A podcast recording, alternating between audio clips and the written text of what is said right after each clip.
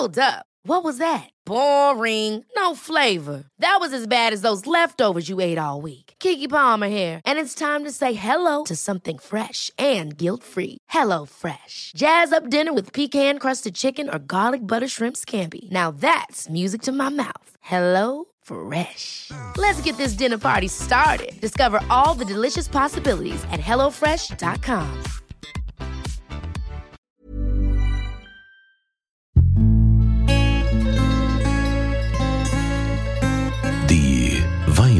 Weinwirtschaft.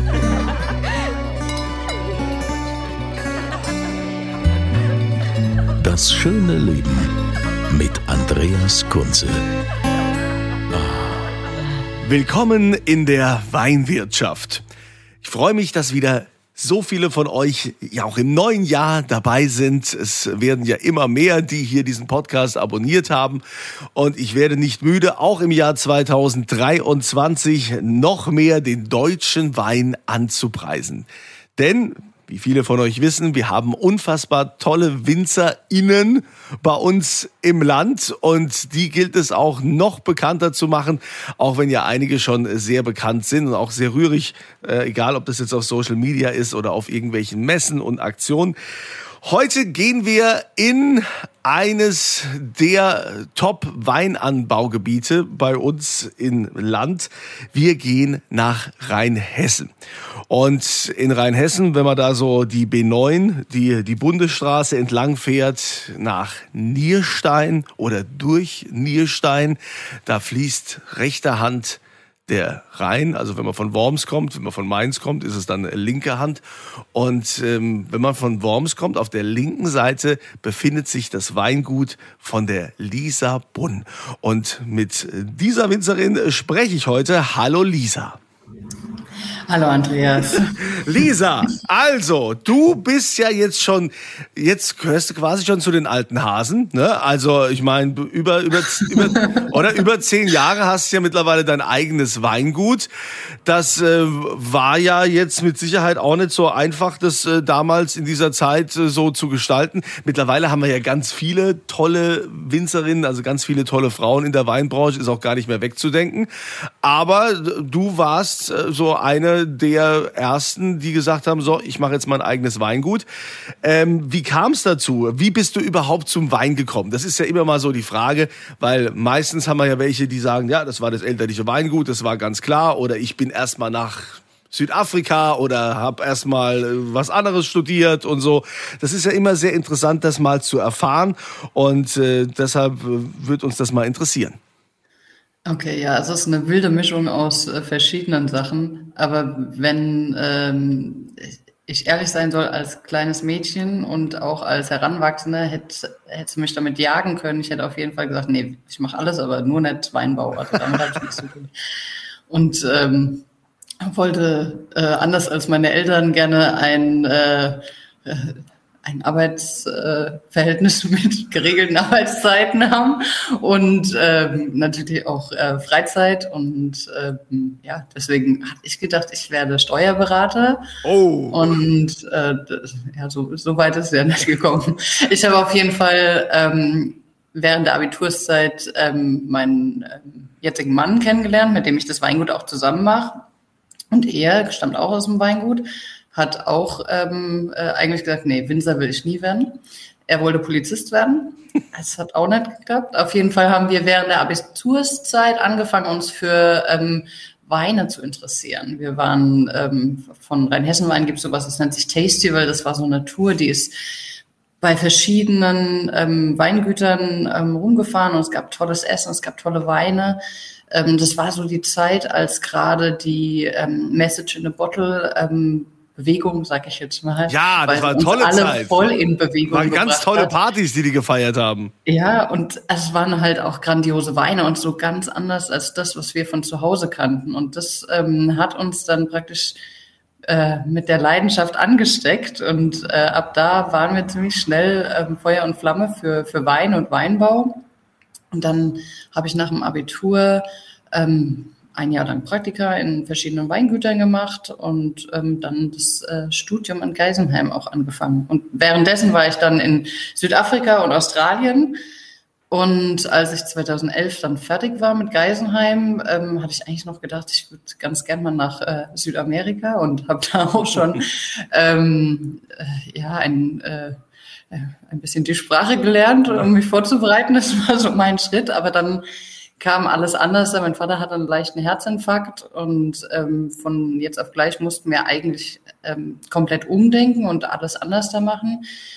Und ähm, ja, das äh, war gut, weil es äh, hat äh, viel Veränderung gebraucht bei uns im Weingut und mein Vater war ähm, hat an nichts gehangen. Der hat eher gesagt, wenn du es machen willst, dann mach's auf deine Art. Und ähm, er hat auf jeden Fall auch ähm, immer äh, den der Jugend viel zugetraut, muss man sagen. Also er war da sehr mutig, was das angeht. Er hat gesagt, ja, ihr kommt jetzt frisch von der Ausbildung, ihr habt ähm, Ideen, ihr habt viel gesehen von der Welt, also komm, macht.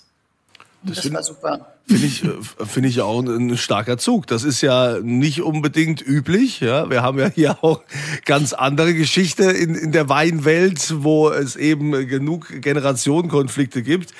Aber in dem Fall, ähm, aber natürlich, äh, dein Vater wird dir ja weiterhin mit Rat und Tat zur Seite stehen.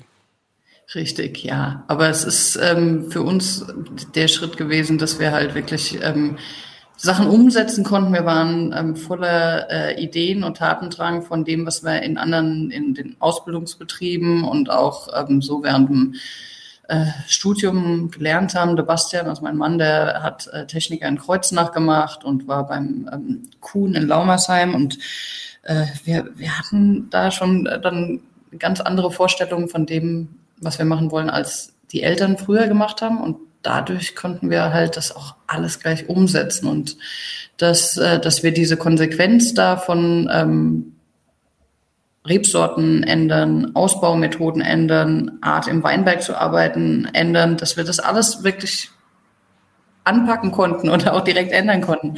Das hat uns extrem viel gebracht als Weingut. Das ähm, war, ja, diese Konsequenz war einfach ähm, wirklich wichtig, als ähm, dass wir das wirklich komplett anpacken und auch so machen, wie wir es wollten. Und ähm, ja, da sind wir heute immer noch sehr froh drüber.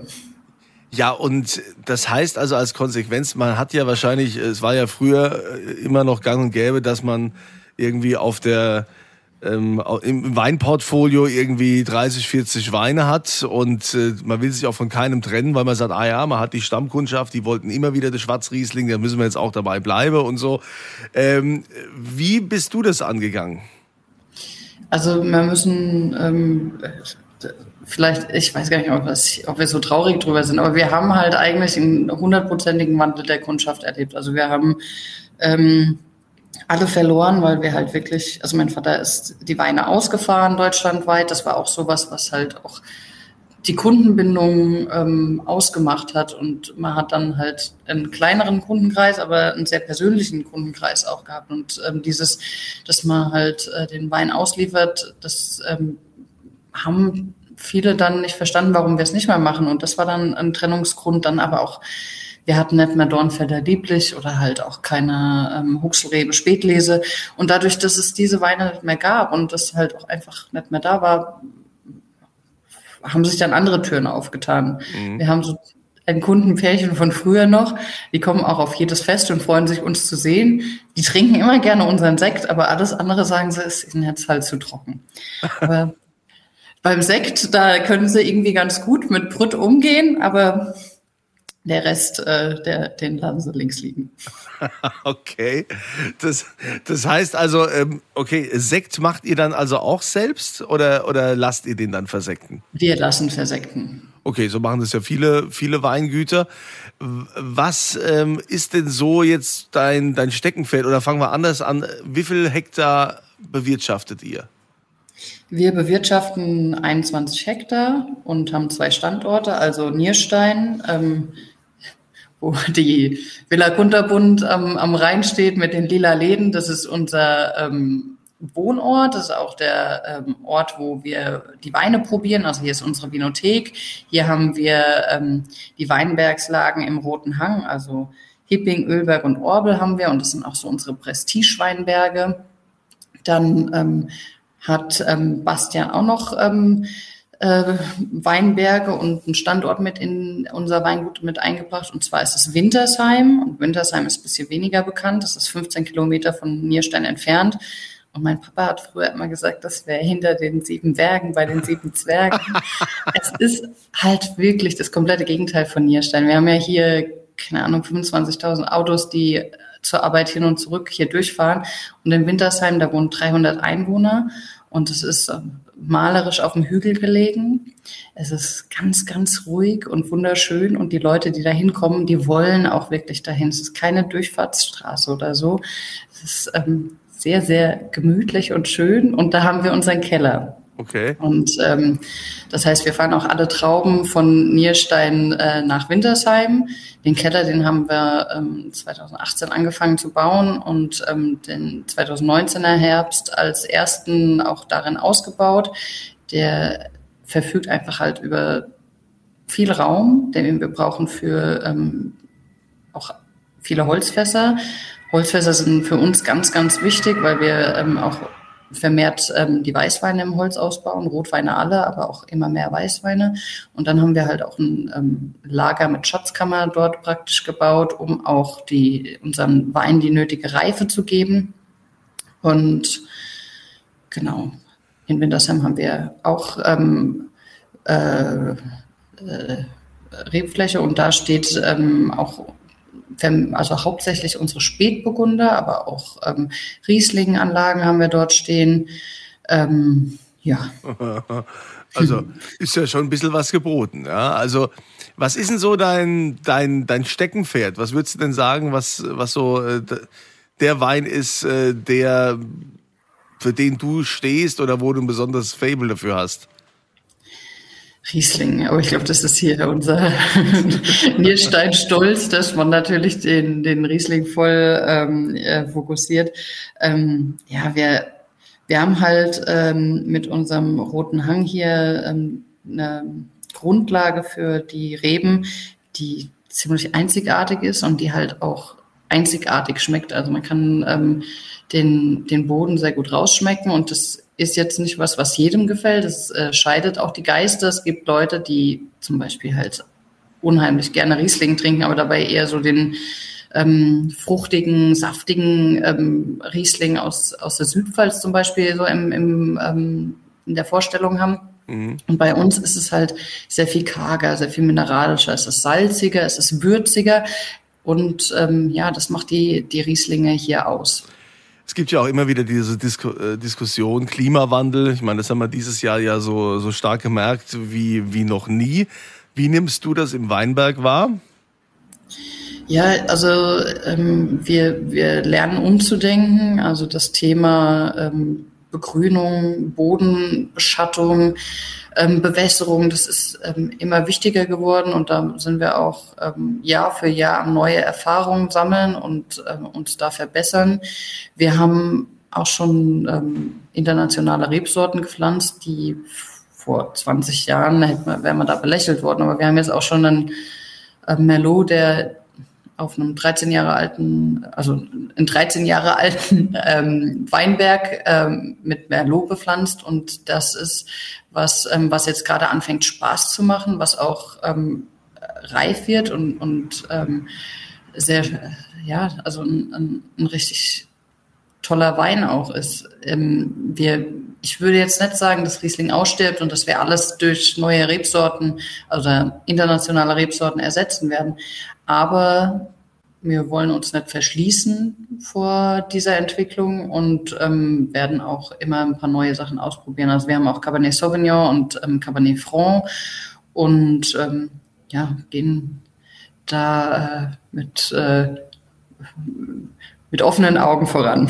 Ja, okay, das ist ja, ist ja völlig in Ordnung, äh, das zu sagen, aber letztendlich dem Kunden das zu vermitteln. Ne? Es gibt ja also viele, die ähm, mit diesen Piwis äh, experimentieren, diese pilzresistenten äh, äh, Rebsorten.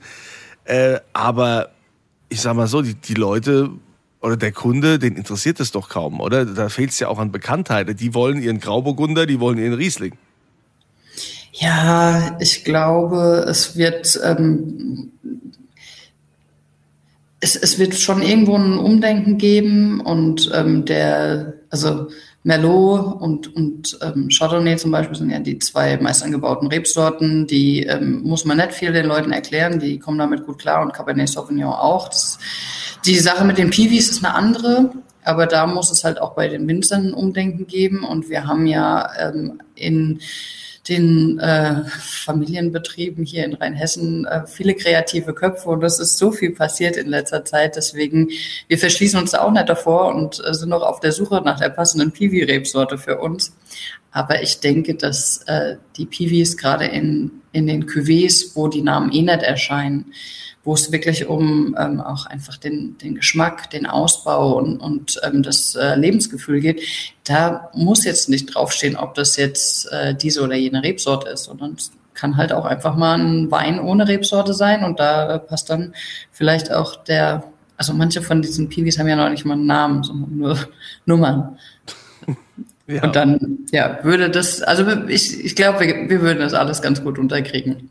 Ja, wenn du mal überlegst, wie du damals angefangen hast, mit welcher Einstellung du ins Weingut gekommen bist und äh, welche Vorstellungen du von Weinmachen hattest, inwieweit hat sich das denn jetzt äh, im Jahr 2023 geändert?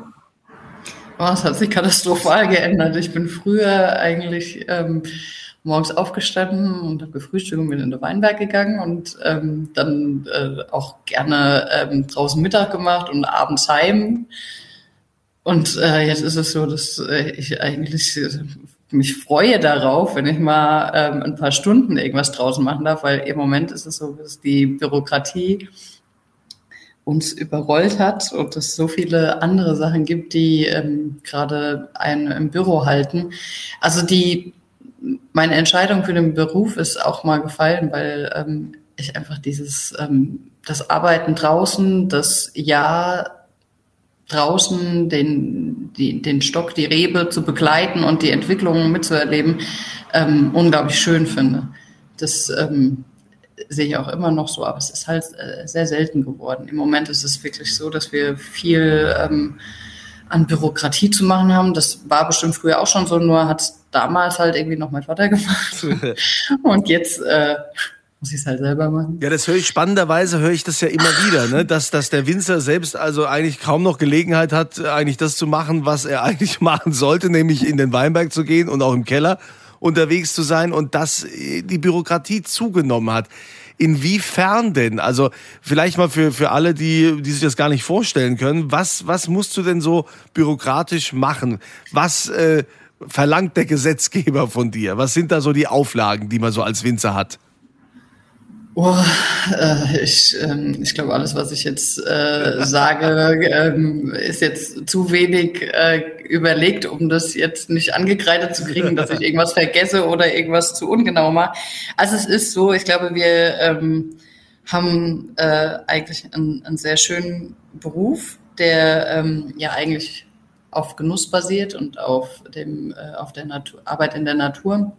Aber natürlich, wie in jedem Beruf, gehört halt auch ähm, der, der Papierkram dazu und ähm, die ähm, Digitalisierung macht das ähm, manchmal nicht gerade einfacher, sondern wir haben halt verschiedene Behörden, bei denen man verschiedene Sachen doppelt und dreifach machen muss und ähm, das macht es dann wieder kompliziert.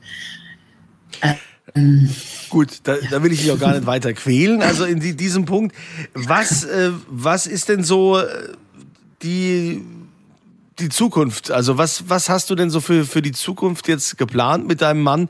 Wohin soll es noch gehen? Es gibt ja also immer, immer Winzer, die sagen, ja, also wir wollen uns noch mehr vergrößern. Oder gibt es welche, die sagen, wir wollen uns verkleinern.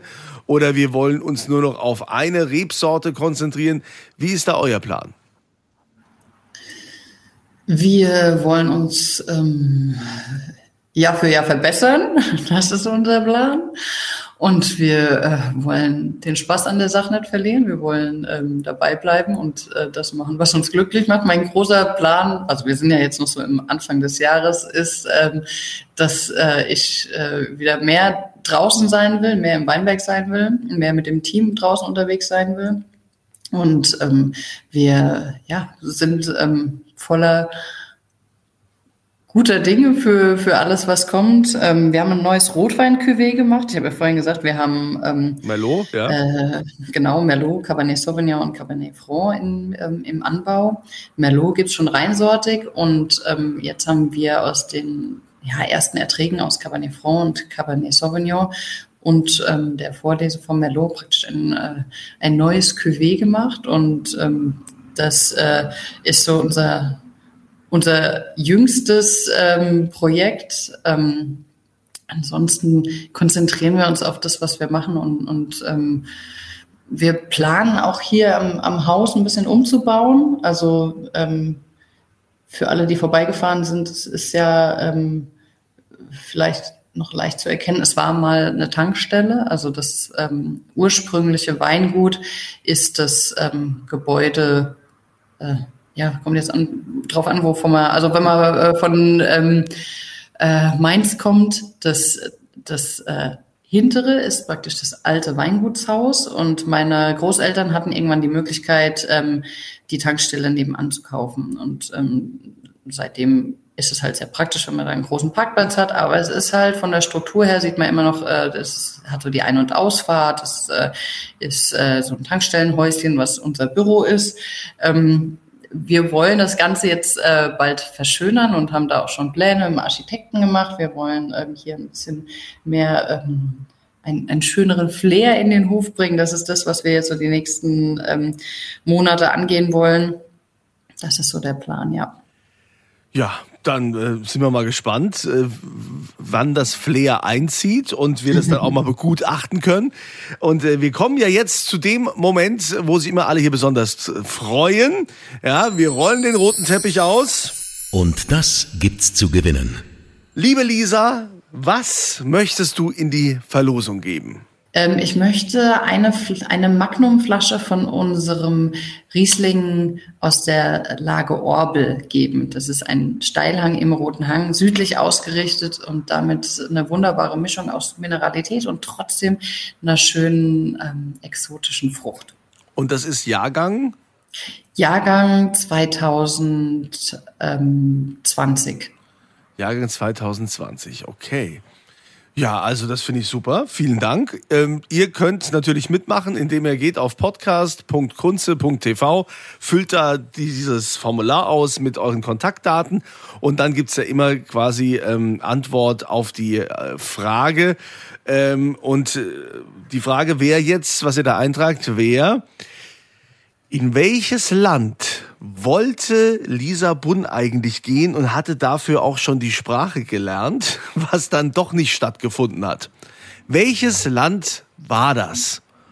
Ja, das bitte da ein. Es ist also eher eine äh, geografische Region, kann man sagen. Ich würde gerade sagen, fast eher Kontinent, aber du ja, je nachdem. Ja, ja, ja, also ist okay. Also die, die es gehört haben, die wissen ganz genau, was wir meinen. Okay. Podcast.kunze.tv da eintragen. Es geht um die 2020er äh, Flasche Orbel von Lisa Bunn. Dann sag ich mal herzlichen Dank, liebe Lisa, für deine Zeit, für den Einblick. Grüß mir unbekannterweise deinen Mann und ich komme dann demnächst, wenn ich dann mal die B9 entlang fahre, so im Frühling, ja, komme ich dann mal schauen. Na, vielleicht auch eher Sommer und guck mal, was das Flair in eurem Hof macht. Okay, sehr schön, ich freue mich. Dann alles Gute dir und euch wünsche ich natürlich auch wie immer eine tolle Zeit und immer volle Gläser.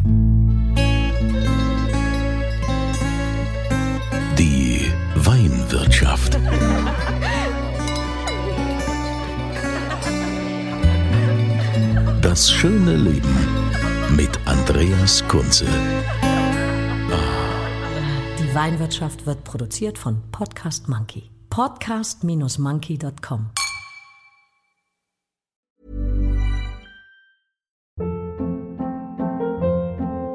Hold up. What was that? Boring. No flavor. That was as bad as those leftovers you ate all week. Kiki Palmer here, and it's time to say hello to something fresh and guilt-free. Hello Fresh. Jazz up dinner with pecan-crusted chicken or garlic butter shrimp scampi. Now that's music to my mouth. Hello Fresh. Let's get this dinner party started. Discover all the delicious possibilities at hellofresh.com.